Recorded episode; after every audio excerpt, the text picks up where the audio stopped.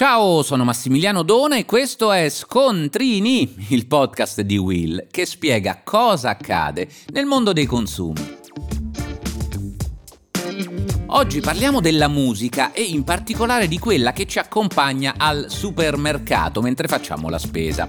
Del resto il sottofondo che ascoltiamo influenza il nostro umore e le nostre scelte di acquisto. Insomma, niente in un supermercato è lasciato al caso, neanche la musica. E tu facci caso la prossima volta che entri in un supermercato, che tipo di musica stanno riproducendo? Com'è il ritmo? Lento, veloce e il volume? Studi scientifici dimostrano che la musica è in grado di influenzare il modo in cui ci sentiamo e quindi anche i nostri comportamenti. Applicato agli acquisti in particolare è stato rilevato che la musica in un negozio può incrementare la spesa media di un cliente fino, pensate, al 10% in più. Per questo anche la musica oggi è a tutti gli effetti un elemento strategico di marketing per i negozi e per la grande distribuzione.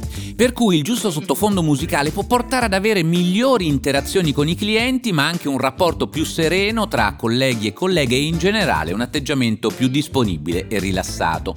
Pensate che al giorno d'oggi esistono dei servizi dedicati a supermercati, centri commerciali e negozi che permettono di creare la propria stazione radio personalizzata partendo dal tipo di attività che viene svolta o dal mood desiderato.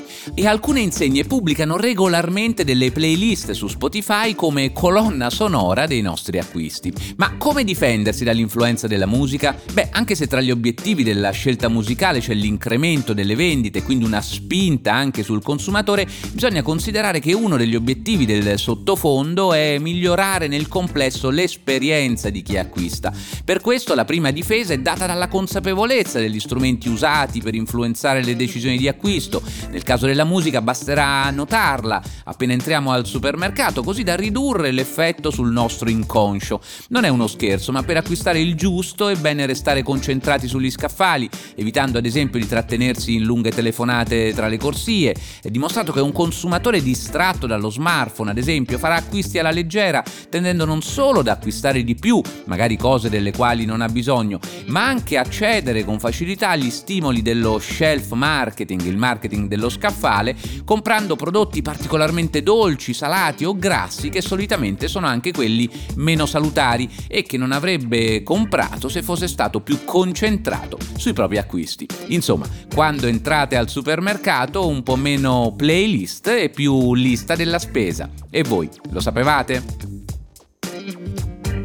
Per oggi è tutto, ma puoi ascoltare gli altri episodi di Scontrini sulla tua piattaforma di podcast preferita.